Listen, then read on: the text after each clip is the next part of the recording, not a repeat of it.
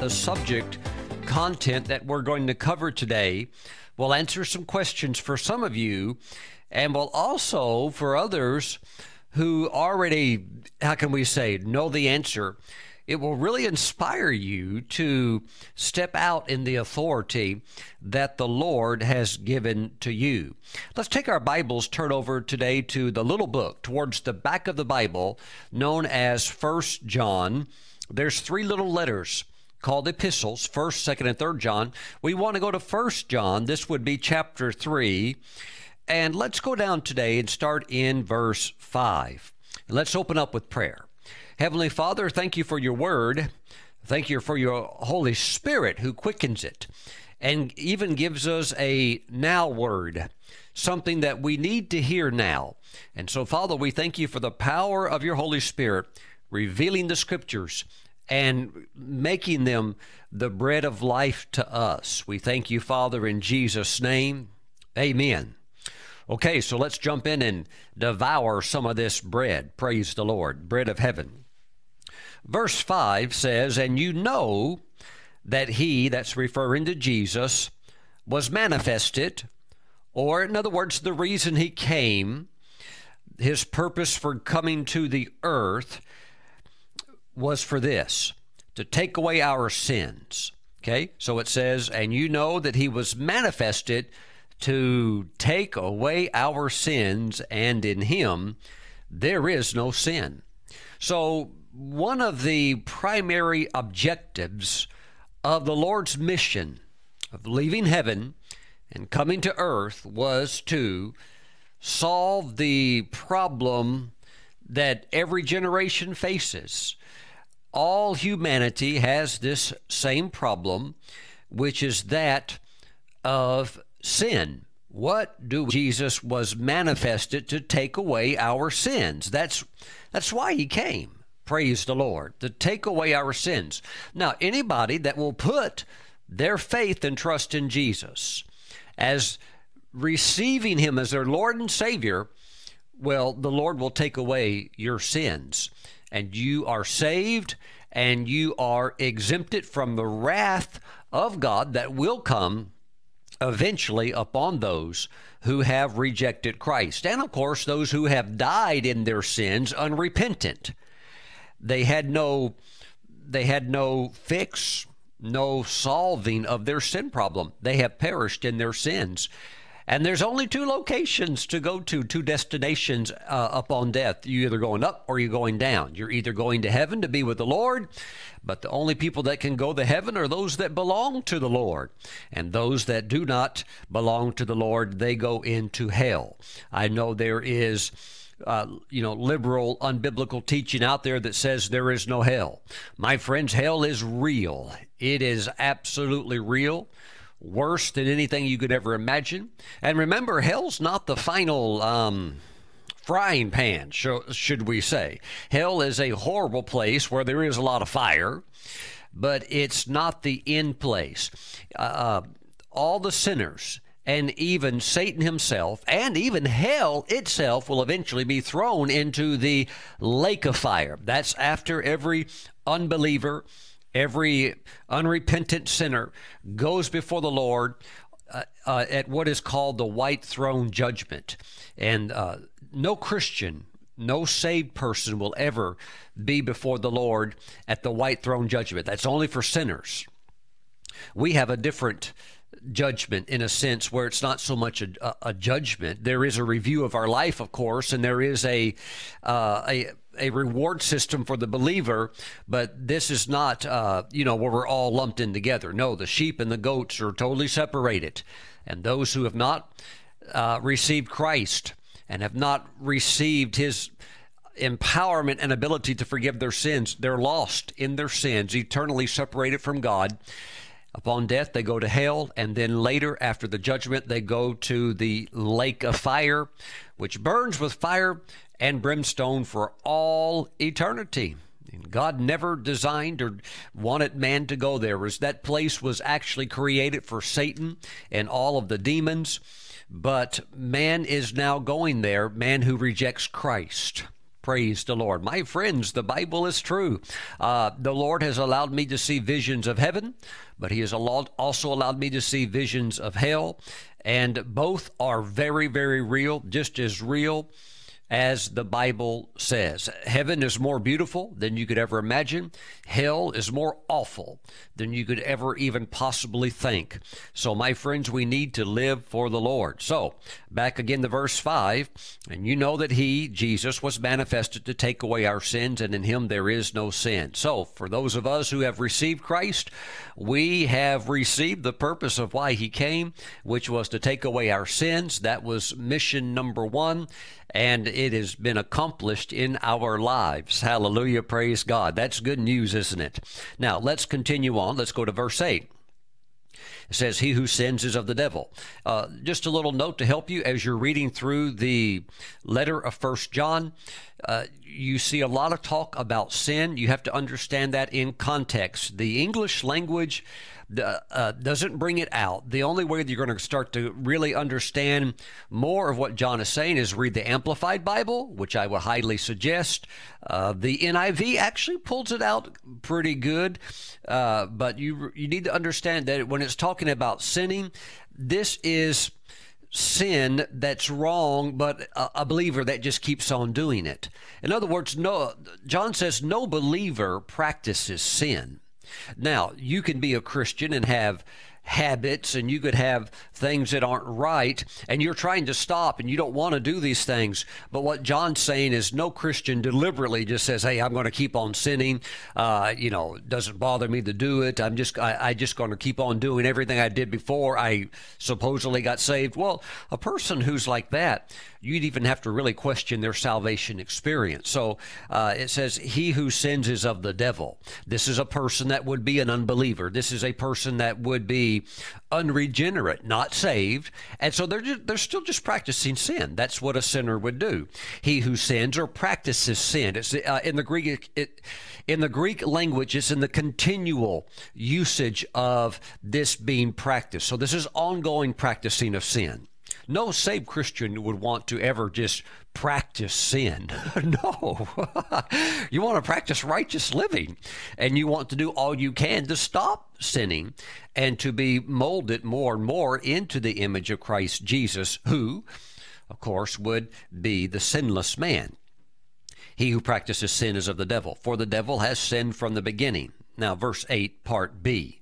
For this purpose, the Son of God was manifested. Okay, so we have a dual purpose. We saw the original uh, mission assignment there in verse 5, which is he was manifested to take away our sins. And also, verse 8, something very powerful that we need to discuss today. For this purpose, the Son of God was manifested that he might destroy the works of the devil. Ooh, wow, I like that. Well, let's talk about the word destroy just for a moment because Jesus came. That's one of the reasons he came to the earth was to destroy the works of the devil. Now, to destroy in the original languages uh, of the Greek culture, it meant to unloose, it, to, it meant to remove chains of captivity. It also means to untie, to set someone completely free. To destroy also means in the Greek, it means to dissolve, to dissolve anything that would be bound together and to let it go free. It also means to break up demolish and destroy. For the, our our our concept of destroy is just rip it apart, tear it all up, and do away with it. That's actually in the mix of that meaning, but we need to also understand that it means to unloose, let free, take the chains, shackles off, and also dissolve these things that would bind people and hold people. So that's what Jesus came to do was to destroy the works of the devil, to dissolve them, to break them, demolish them, to untie them, to just go around loosing people, getting them free. Praise God. So, when Jesus was on the earth, he went about destroying the works of the devil. We see this in many examples throughout the four Gospels of Matthew, Mark, Luke, and John, such as those who were demon possessed being delivered and set free. That was an example of the Lord destroying Satan's work. Uh, demon possession is not a work of God. Uh, so Satan, uh, uh, these are Satan's activities. So Jesus is going around not undoing God's works. Jesus was going around undoing, unraveling, untying, and destroying all the works of the devil. Okay. Uh, you also see Jesus often in the Gospels healing the sick. Well, now, today you have some Christians that don't understand quite what the mission of Christ was because healing was a major part of the Lord's ministry. And so there are some Christians today that actually uh, propose or believe that God puts sickness on people. Well, if Jesus was going around taking sickness off of people and God actually was the one that originally put it on them, uh, aren't God the Father and Jesus in conflict of works and ideologies? So uh, that obviously can't be. Jesus go- is going around undoing the works of Satan. And that's why he was going around healing people. Why? Because sickness and disease is is something that the devil puts on people, not God. This is something that the devil does to people. It's something bad. And so Jesus was going around destroying the works of the devil, healing the sick, opening the eyes of the blind, restoring their sight, destroying the works of the devil, uh, seeing those that were lame and paralyzed, destroying that work of the enemy. Now they can get up and walk, uh, destroying the work of the enemy of people that are uh, deaf and also that, that their tongue is dumb, they can't speak.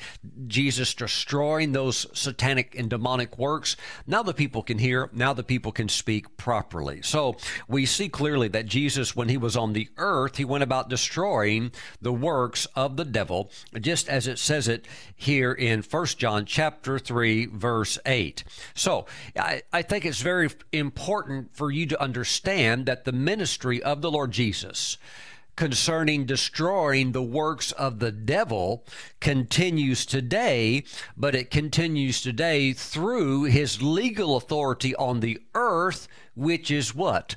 The church. Okay? So Jesus is still doing these works, but he's doing it how? And through who? He's doing it through you and me. Praise the Lord. Glory to God.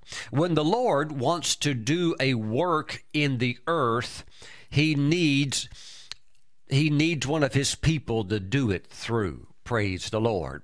When Satan wants to do a work in the earth, he needs somebody that's willing to yield to him. In other words, if Satan wants to murder somebody, it's not like Satan can go pick up an axe or a gun and go kill somebody. He, he's a spirit being. He can't. He has to find somebody who's willing to listen to his suggestions and his thoughts, and somebody who's willing to yield to crazy ideas like that. And then, if he finds a yieldable person that he can influence, he doesn't even necessarily have to fully possess the person, then he's now got somebody who can carry out his works in the earth. But the Lord, when he wants to do something, he has to work through his people. Don't, don't ever forget that you are the hands of God. Okay. Now I know God has hands. I, I, I know the Lord has a physical body, but when the Lord works, He has to work through His body. Who is His body? The church. That's you. So you, in a sense, are the Lord's hands. You are His eyes, His His His feet, His mouthpiece. Okay. So when the Lord wants to do something, He has to do it through His people. Well, then we come to this this long, uh, age old question why does God, if He's good, allow such evil, horrible things to happen in the earth? Hmm. Why, if God is in control, as some people say that He is, uh, then why doesn't He destroy all these evildoers? All, uh, you know, it's like a bumper sticker that, uh, you know, a person had on their car one time. The bumper sticker said, relax, God is in control. Well, you know, you you can look at that from the flip side. Let's say that you're an atheist or an agnostic. You're just not sure, maybe if there's a God or not. And uh, you look at that and you think, you you know, you read the Christian's bumper sticker, and it says God is in control. You think, well, if God is in control, then how come you know you know, uh, 12 people got murdered in the city last night. If God is in control, why is there such an epidemic of pornography? Why, why is there such a problem of sex slavery and sex trafficking of young children that happens in America? What, what, if God's in control, are, are you saying that God is just okay with it? Because obviously He's not stopping it, right? So, if God is in control, then why are all of these awful things taking place? Let's talk about that today and see if we can understand it and keeping in mind, keeping in mind, don't forget this, that uh, it's that the purpose of the Son of God, the purpose of his being manifested was that he might destroy the works of the devil. Okay, so let's go back to the beginning just for a moment. God created the earth. Everything that you see, the mountains, God created the mountains. The Bible clearly tells you that. Uh, God created the heavens. And uh, those that would say the Big Bang Theory and all this, all this stuff, look, the Bible's true. Everybody else is wrong. And, you know, it's all going to come out in the mix later. You're going to just find out God was right. God's word is true. And, um, you know, all the, all the skeptics, all the, whether it's Voltaire and all these other people, a- atheist God haters from ages past, who've criticized the Bible and got their own ideas for everything, they're all wrong. They're all wrong. God, God's true. God created all of it says he did, and he did, and nothing else, no other reason even makes sense. All of these supposed brilliant scientists who, you know, could have a little bit of an IQ that's, you know, more developed, they have more brain capacity, whatever, perhaps in analytics or mathematics, and they think they think they're hot stuff, they've got it all figured out. Compared to God, they're so foolish and stupid and so ignorant that even with their high IQs, they should actually realize the more brilliant they are, the less they know. Anybody that could have any any spark of humility would have to realize that that there's some type of creator beyond infinite wisdom who's done all of this. Nevertheless, my friends, let's go back to the beginning. God created the earth, everything in it the stars, the heavens, the planets, the galaxies, uh, uh, every beautiful thing God has made, the oceans, everything that swims in the oceans, and all the wonderful animals on the earth, everything flying in the air, and so forth. And God created his man Adam. And God told Adam, Adam, take dominion. Wow. Over the whole planet? Yep. Take take dominion. Now, now I know that Adam was centrally located in a garden, but he said God God told him take care of it, run the garden. You know, and I know there was no sin in the earth. It's not like Adam's going around pulling weeds. There were no weeds, but there is the element of uh, let's let's you know let's lay this thing out the way we want to. You know, after all, golf courses don't just happen, right? Come on, somebody's got to plan it out. You could, you, I mean, God can give you some great stuff to work with, right? But you still, you still have to, uh, you have to take dominion over it. You have to arrange it, move boulders around, and and do your thing. If you if you want a road, well, you need to make a road, right?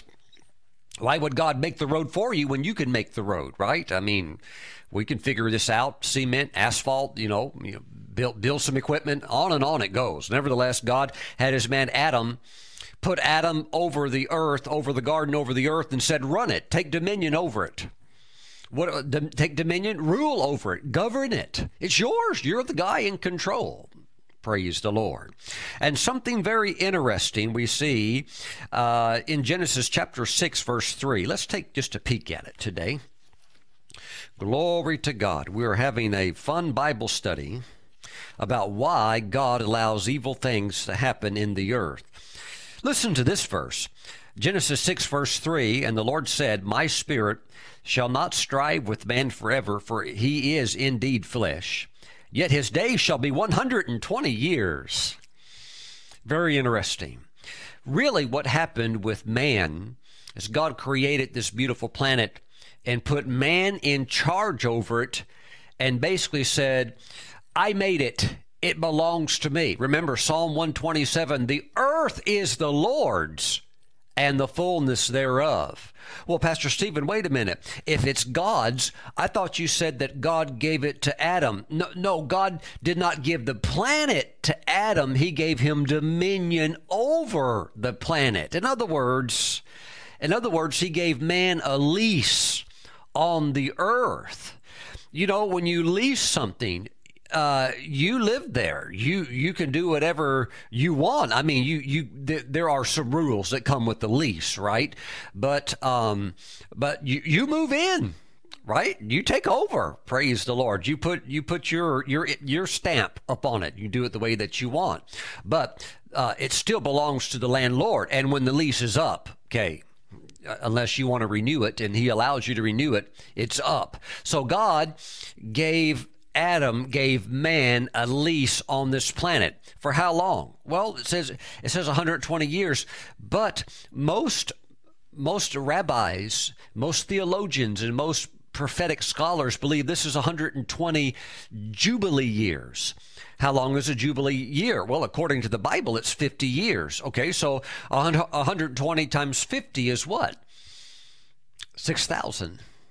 God gave man a 6,000 year lease on this planet. Glory to God. Well, we had a problem, and you know the problem. Uh, Adam committed sin.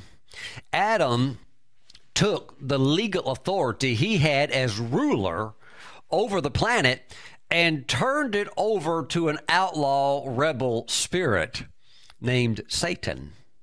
And when Adam turned it over to Satan through sin, now Satan, now Satan begins to run the show. And Adam lost his authority. Can you imagine losing the planet over an apple? Okay, so some say it wasn't an apple. Maybe it was a pomegranate. We don't really know what it was. Uh, I mean, it, what does it really matter, right? Uh, whether it's a pickle or a peach, all right? But you lose the whole planet over, you know, over a pomegranate? Really? Eve, was it really that good? No, of course not. So, nevertheless, uh, somebody else is now running the show because Satan's got the authority. Second Corinthians 4 4. The Apostle Paul says that Satan is the God of this world. Not capital G O D, little G O D, but he's the God of this world. Well, how did he end up in a position like that? Adam turned the authority over to him. Very, very interesting. Let's talk about the earth lease for a moment. Why why does God allow evil things to happen on the earth when it's His earth? Hmm? Okay. In some states, uh, let's talk about Wyoming, Montana. How about Wyoming? There's more animals in Wyoming than there are people. hey, maybe that would be a nice place to live if, if you want some if you want some privacy. I'm sure it's a beautiful state but uh, you know, there's just not much there.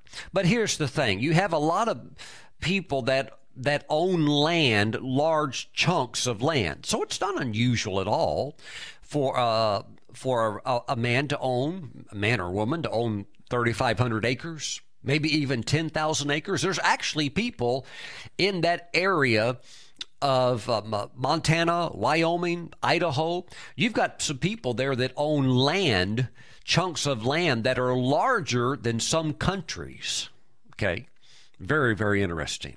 Well, let's say you own 10,000 acres. This is what a lot of them do in those areas. You're the landowner.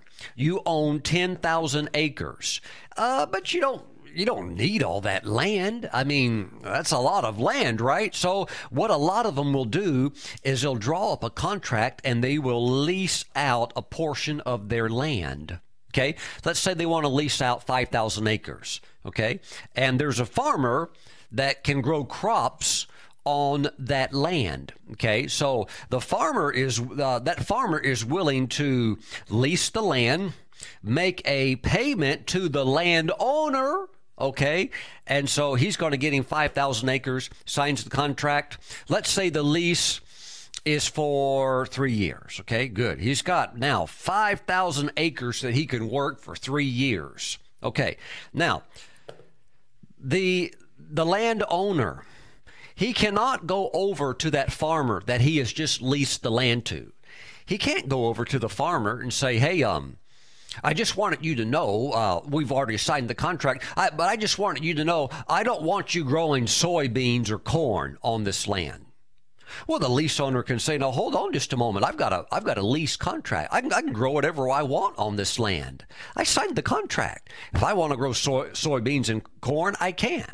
Well, the land the landowner may say, "Yeah, I, I want you to grow tomatoes." Well, the guy's going to say, "Well, hold, hold on. I've got a lease. I, I know you own the land, but I've got a lease. I can grow whatever I want on this land now because I've got the contract. And for the next three years, I can do whatever I want." Okay.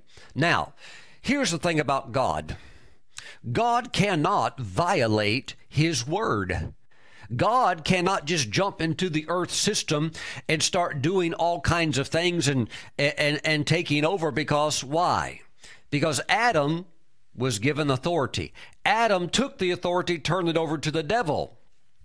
Now, according to the book of Romans, Paul's greatest writing, Paul calls Jesus the second Adam.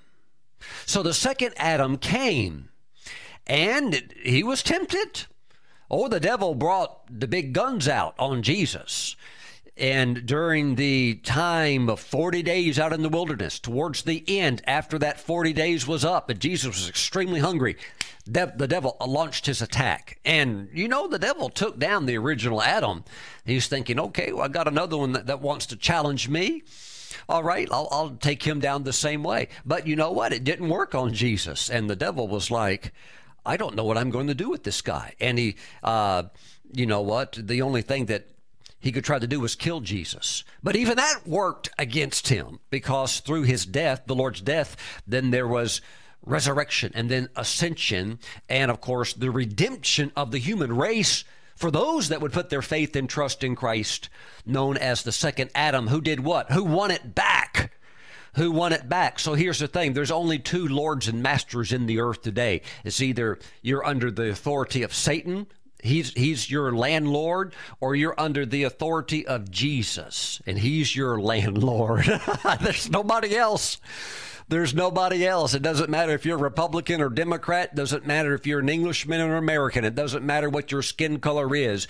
There's only two masters that are operating in the entire universe. It's God or it's Satan.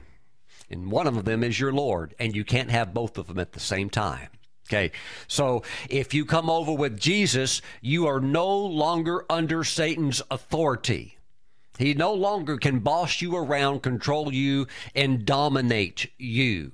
But he can the unbelievers. Okay, he can the unbelievers. He can the unbelievers, absolutely. If you see murder in the earth, what's going on? Satan is working if you see horrible things happen, if you see uh, injustice in the criminal system, if you see bribery and things where people that are cheating, getting away with crimes, what's going on? So that, that's the work of Satan.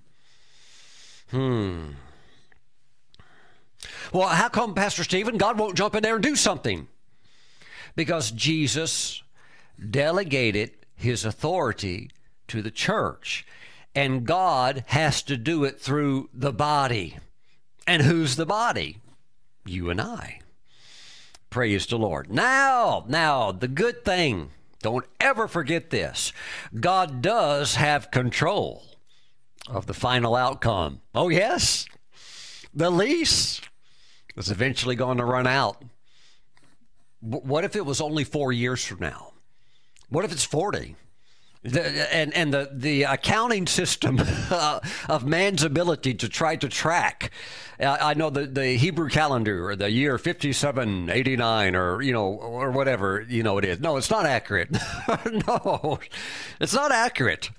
No, not not even. It's off a couple hundred years. We are a lot closer to the curtain call than I think some of you have realized. It's time to really wake up. The six thousand year lease is it's almost complete. Hmm. So God does have control of the final outcome because when man's lease is expired,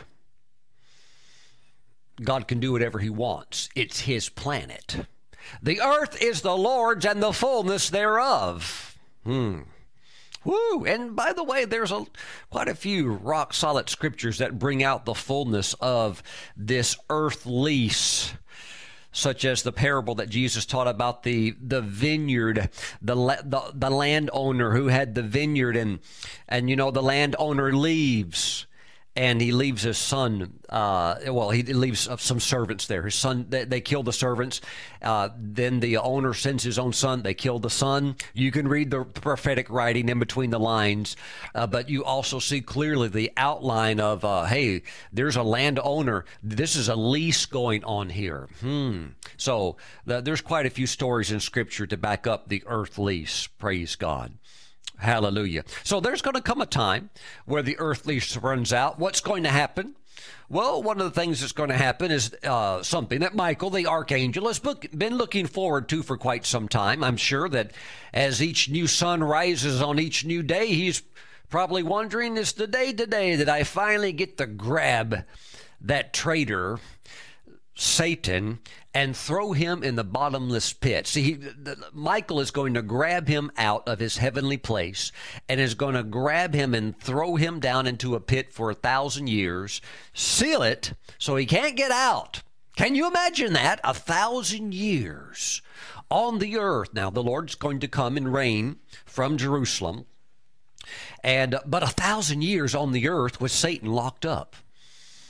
Hmm. It's going. It's going to be. It's going to be amazing. It's going to be amazing. But uh, you know, by then, many of us will already have uh, crossed over into full salvation, have received the glorification of new bodies, and you know, and, and, of course, if you want to come back to the earth and visit during what's called the millennial reign of Christ, you can certainly do that. Even as a citizen of heaven, you can come down here and check out what's going on. Uh, but uh, there will be a lot of lot of things to do that you'll have the freedom to choose to do. But yeah, that's what's going to happen when the lease runs out. Michael's going to uh, tie up the devil for a thousand years. Jesus will reign. Uh, then there's going to be just a short season after that where he's let out of the pit, and those who have lived on the earth and who've never known what it's really like to face temptation and make a choice of who are they going to serve, uh, they will have that uh, that experience because he'll get out for a short period of time. The Bible doesn't tell you exactly how long uh, the devil gets to run around and try to round up an army and cause another war war over in the Middle East, but a little secret: most of the prophets who have had uh, times with the Lord in the throne room, and also a lot of the ancient writings at the Vatican uh, by some of the mystic saints, all point to a consensus that most of us believe it's only a three and a half year period of time. Okay, so it's very, very short.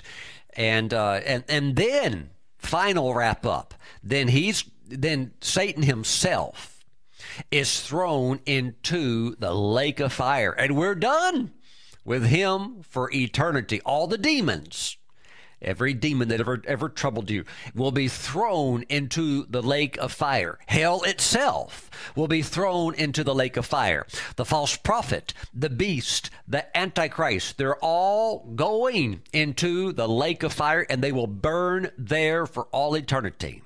Every sinner who rejected Christ and rejected the Lord's salvation will be in there with all of these wicked sinners and wicked people.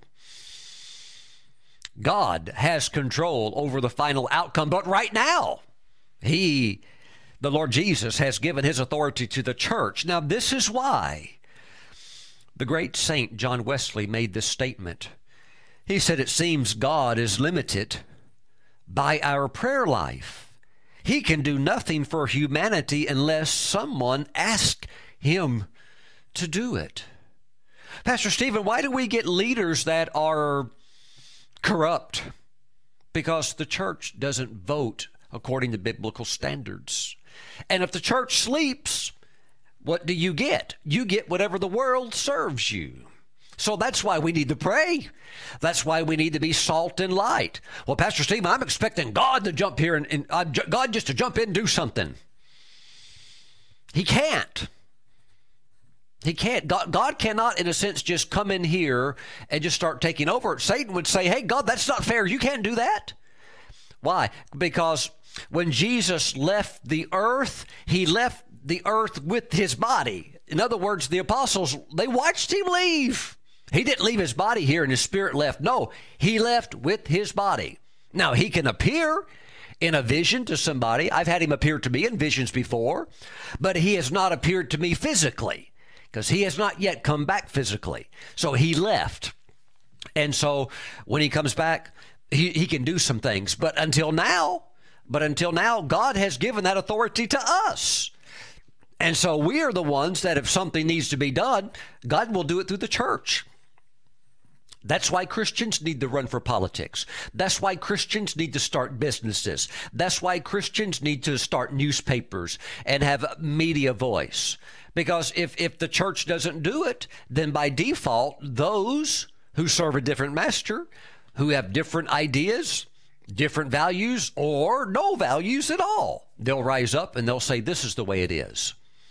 And sometimes uh, they can they can enforce some things that are very very unpleasant for the church, even persecution upon the church. And after all, if the devil can do it, that's certainly what he'll push it to.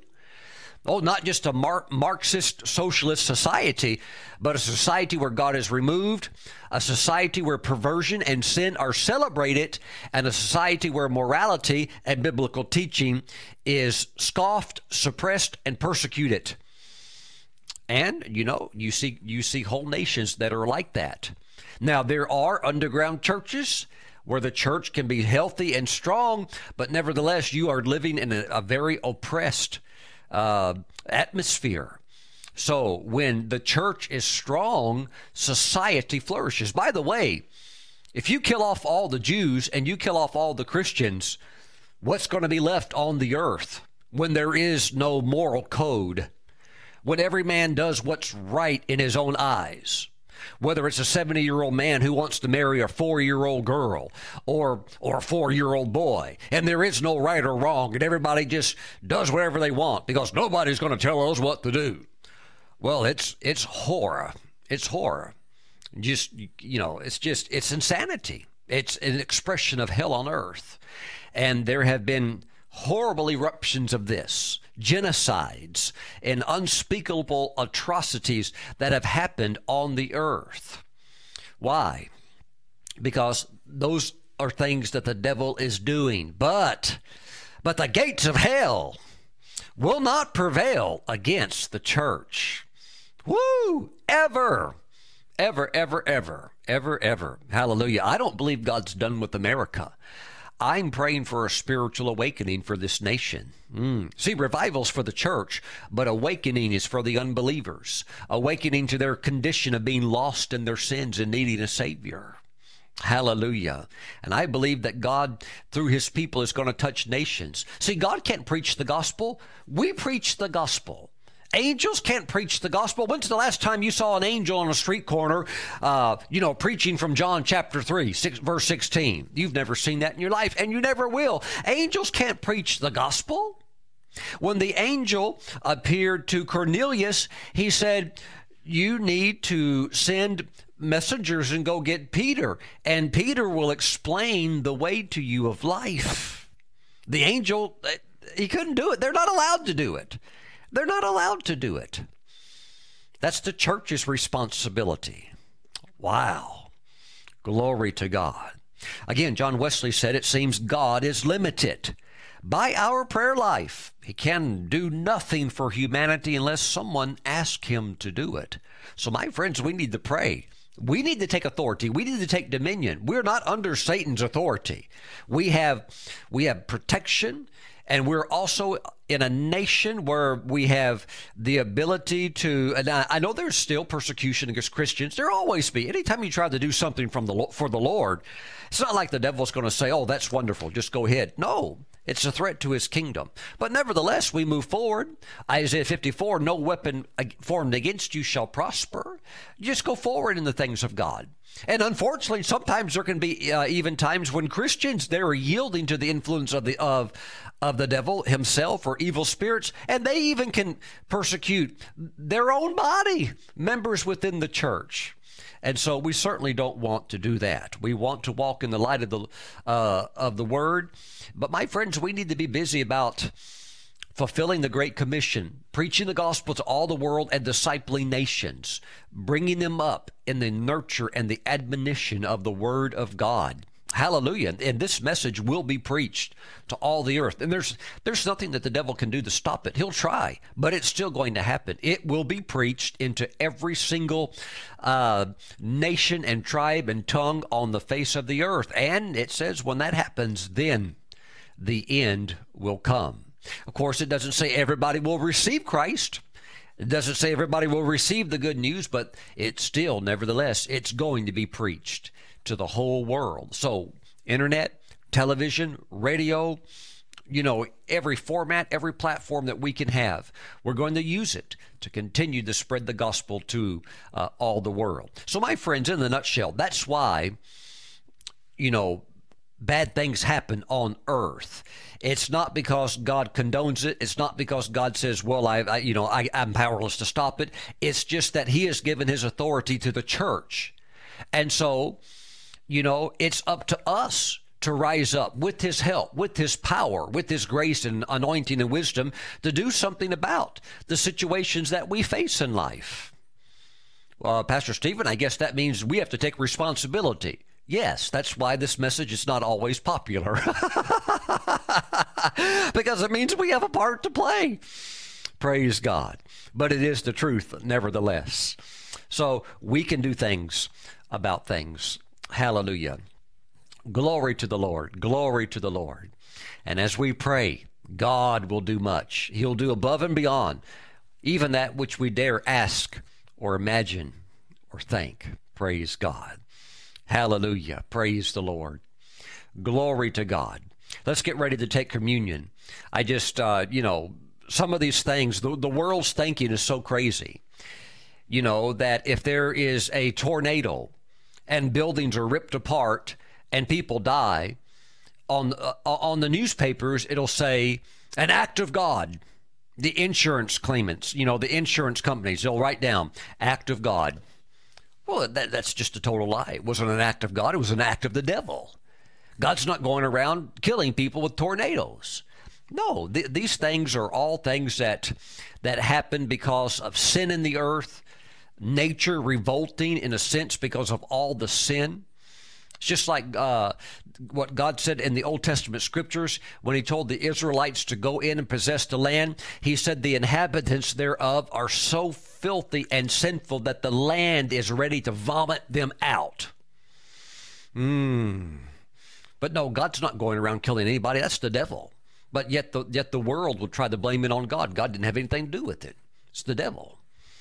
Jesus is is going throughout his church, working throughout his people to destroy the works of the devil. So you are a you are a person who is anointed by the Lord to destroy the works of the devil, to get people free, to get people delivered, uh, whether it's physical action where you have to jump in, feed somebody, uh, help people, or whatever that case might be, or also pray for people who are in bondage to the devil and they don't even know it. Pray for people. Praise God. Hallelujah. And it's very important that we pray. I know that we need to do things, but, uh, you know, sometimes where it's boots on the ground and hands on, there is definitely a place for that. But my friends, there are some things where people only wake up when you pray and then God gives you an opportunity. There's some people, they'll only listen to you if they just flat out hit the wall or there's like a disaster. Remember 9 11? Suddenly everybody wants to go to church, right? Remember that? Every church in America was packed full. Packed full. Why? People were terrified terrified. They, uh, it's, it's, like the nation thought, what you know, we're, we're about to be, be, all get hit with uh, with like a jihad. We're all going to get decapitated. It's just coming. I mean, people were terrified all over. You know, the bombs are going to get dropped. Every, I mean, sinners were in church. Uh, every church in America was packed full. So, you know, I tell you what, uh, there are people, they'll wake up. They'll wake up. But you know what? We shouldn't have to have some kind of crazy disaster wake us up. Mm, mm, mm. Mm. Are you ready to take communion? Please grab your communion.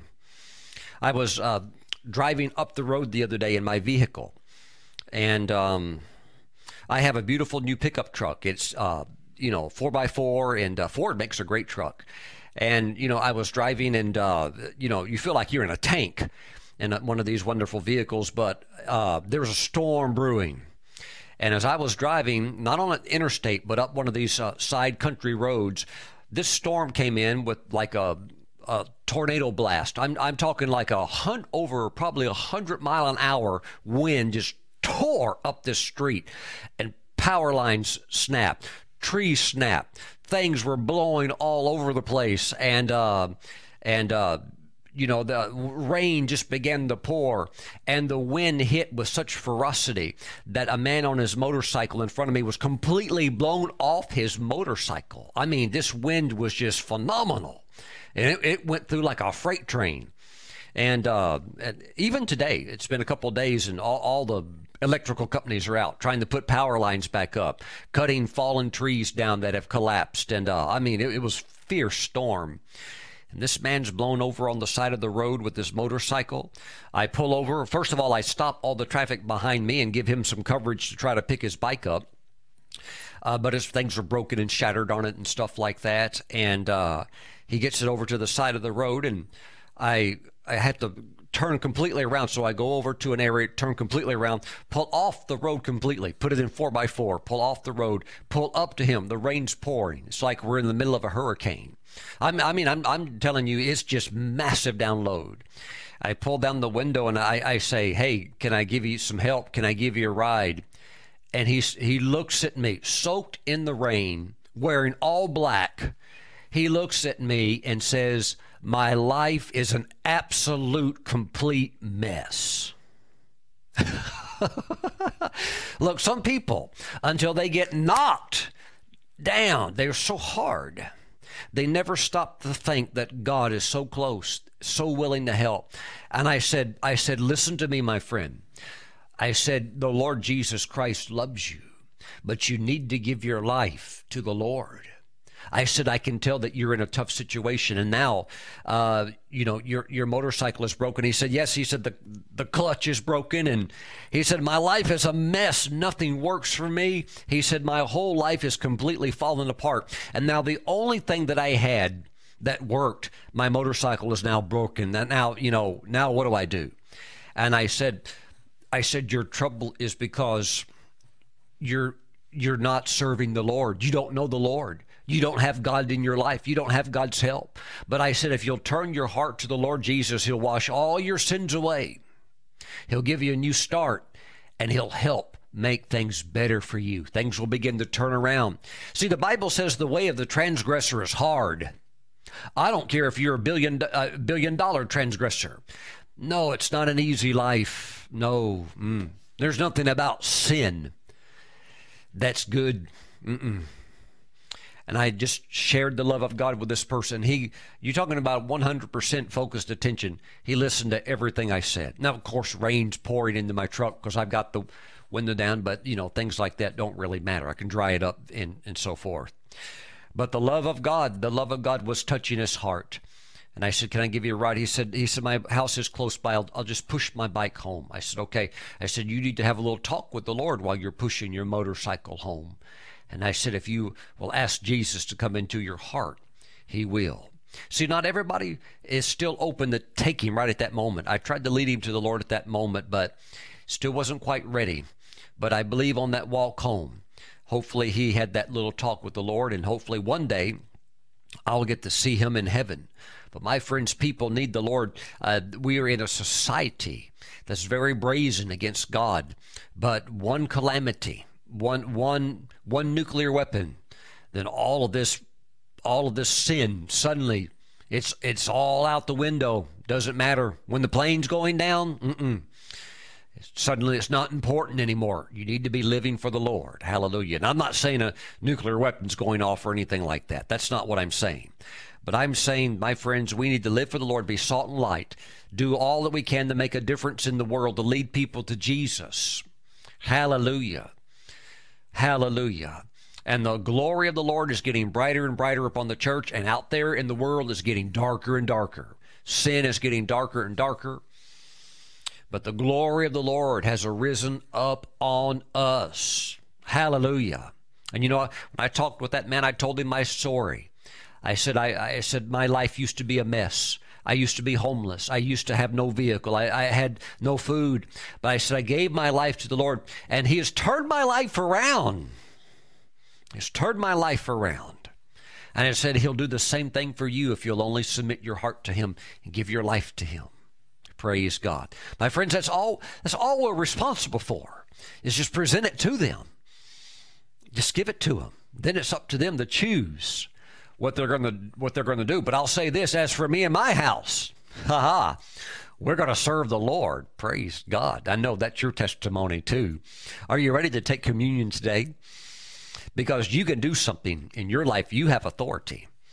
You can impact your sphere. You might not change a nation, but you can you can change your your environment. You can make heaven on earth in your environment. Praise God. And we all begin to do that as believers. It begins to affect states, cities, nations, and so forth. Praise the Lord. Hallelujah. Glory to God. You need to pray for your president. Uh, and you need to pray for pre- uh, Prime Minister Benjamin Netanyahu also. Praise God. God's up to something good, but we need to pray. Praise the Lord. We need to pray. Glory to God. Hallelujah. Doesn't matter if you voted for Mr. Trump or not. If you're a Christian, you need to pray for him. You know, years back, I did not vote for Mr. Obama, but I'll tell you before the Lord, I prayed for him all the time. I led prayer groups for him, praying for him. And I didn't even vote for him or agree with his philosophies, but I, I had a responsibility to pray for him. And I prayed for his marriage and prayed for his children. Praise the Lord. So you need to pray for President Trump. Praise God. Hallelujah. Hallelujah. Father, we thank you for the bread and the grape juice. We consecrate it. This is now the flesh and the blood of Jesus. And Father, we thank you that we're determined to lessen sin in our cities and in our country. We're determined to take a stand for what is true. And we are determined, O oh God, to hold on to you Hallelujah. Willing to forsake all if need be, as the early Christians had to. And many were martyred. But Father, we thank you. We take a stand in you. Like the Apostle Paul said, to live to live is Christ and to die is Christ. And Father, we we just want to be completely sold out to you. So we thank you today. Let us live for you and pray and see amazing amazing change. Hallelujah. As we, pray, we're going to see some amazing things happen. I want to share this. Um, the day before Stephen Hawking, the famed scientist, uh, died, I was praying for him. I had no idea why. And the Holy Spirit had me praying for him. And I told I told the Lord, I said, I said, Lord, I don't even know how to pray for this man. How, how do I pray for somebody that, you know, publicly uh, denounces your your existence. I said, I don't even know how to pray for him. Uh, and the Lord Jesus let the Holy Spirit help me. And I prayed for him, having no idea that the next day he would die. Pastor Steve, did he get saved? I, I don't know. I don't know. I do think he made certain statements against God. I think he was bitter because of his, not so much at God, bitter at life maybe in a sense blaming God because of his sickness, his disease that afflicted his body. And I think it, it made him say some things that he didn't really mean. But I know that there have been countless conversions at the last minute. And sometimes, of course, when you can't speak, your heart has to go out to the Lord. So I don't know. And I, I uh, for you know for what it is I, I am not even curious you know I, I, hope he made it but I, I I don't know but I do know this that the Holy Spirit the day before had me praying for his salvation so I I really do believe that there was a purpose for that and I, I would have to think I'm not the only one. And I've had this happen to me before where I get these little assignments. And of course, in a sense, they're not little. Nobody's soul is little. After all, like Christ said, what can, what can a man give in exchange for his soul? Right? A billion dollars? What's that compared to your soul? That, that will either, either spend eternity with God in heaven or eternity in the lake of fire in eternal torment, separated from God. What will you give in exchange for that? So, yes, the, these these prayer assignments they're sacred. Yes, I prayed for him. I, I I hope he gave his heart to the Lord. I, I don't think the Holy Spirit had me praying just because this was just like some kind of random lottery choice. No, no, no. God knew that that day, that next day, he's he's his life is will be finished. It's down to the wire. Decision time. No more time to play around, dance around. It's it's now or never. And I've had times like that with other people too. Woo! Glory to God. I I, I know I'm not the only one that's in on this, but I I have my my things with the Lord where He gives me these assignments. Praise God. What a joy to serve the Lord. John Wesley said it seems God is limited by our prayer life. And you might as well know that, yes, he is. That's true. He can do nothing for humanity unless someone asks him to do it. Pastor Stephen, we want to see change in our nation. When's God going to change it? Well, when the church starts praying. That's when we'll see the change. See, the church is never going to come into the unity of doctrine. The, the, the, Bible doesn't say that. It says the unity of the faith. I can pray with you if you're Baptist, Episcopalian, Pentecostal, um, Anglican, Catholic, it, it, doesn't matter. As long as Jesus Christ is your Lord, we can come together in the unity of the faith and we can pray that souls would be saved and that God would bring people unto himself. Hallelujah. Yes, we can pray. Amen. And yes, we will. Yes, we will. Hallelujah. Wow. There was an old sinner in the county where we used to live, and our church group got together. We began to pray for that man. This was a man that his his moonshine, his liquor is sold all over America.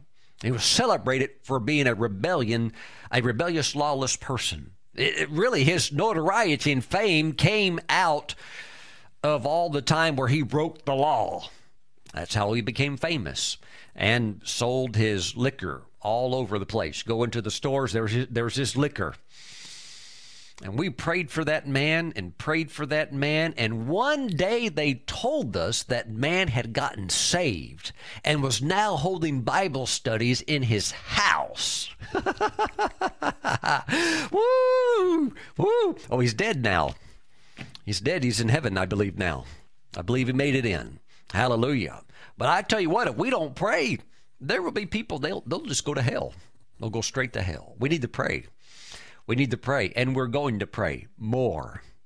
Praise God. Hallelujah. And because so many awful things happen, let us not blame the Lord.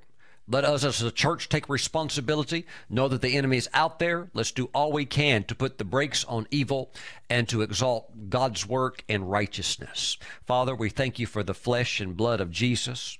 We receive his flesh now Thank you, Father God, for the great authority, the responsibility that you've given to us. We give you praise.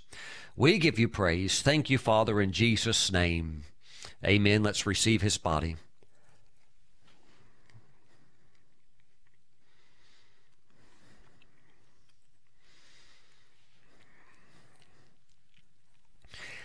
God has control of the final outcome, but we have control of the present outcome. Hallelujah this election that happened, uh, uh, you know, sometime back for our president was because the church was crying out, God, please don't let the foundations of morality of this nation be eroded any further. There'll be a collapse and then it's off into the abyss. And I talked with Christian after Christian who, same thing, just prayed and fasted and just began to cry out, God have mercy. It all came down to that God have mercy or else we'll go into an area where um, things begin, begin to move into the country in lawlessness, where right is now called wrong and wrong is now called right. And so God, God intervened because the church prayed. So now we need to take advantage of uh, what God is doing. Praise God. Keep on praying. Keep on praying. Praise the Lord. You know, I think it's I think it's very interesting that there's a lot of people that don't like President Trump. They wish he would be removed from office, and they never stop to think who's behind President Trump. It's it's Mike Pence. My goodness, if if the, wow. Um, so, so the you know, if if you're a godless person, you don't like Trump. Well, wow. What would you do with Mike Pence, who is a who, who believes the Bible, who loves God? I mean, wow. So, hallelujah, amen. We need to pray for our president. Personally, I love President Trump. I, I understand, just like anybody would, that he's not a perfect man because there is no perfect man. But I do believe that he's there uh, on divine assignment. We need to pray for him and that God wants to bless a nation, our, our nation, and make it a bright, shining light to the world again. Praise the Lord. Praise God. So, whether you voted for him or not, as a Christian, you have a responsibility to pray for him. Praise the Lord. Hallelujah. Father, thank you for the blood of Jesus that washes us and cleanses us from all sin. We thank you also, Father, that we understand that concerning doctrine and various things that are not uh, essential for salvation, we thank you that there's room for play in that. But we can all come together in the unity of the faith, pray for the salvation of souls and for people to come to Christ and for the gospel work of evangelism to continue on at a rapid pace. Father, we thank you for the blood of Jesus. We thank you, Father, also that we're drawing near to the midnight hour. By your grace and strength, help us to do all that we can. And may our, our lives be ready should we hit that midnight hour and, and time begin to be wrapped up. The Gentile dispensation age be complete. Father, we thank you. We give you praise in Jesus' name. Amen. Let's receive the blood of Jesus.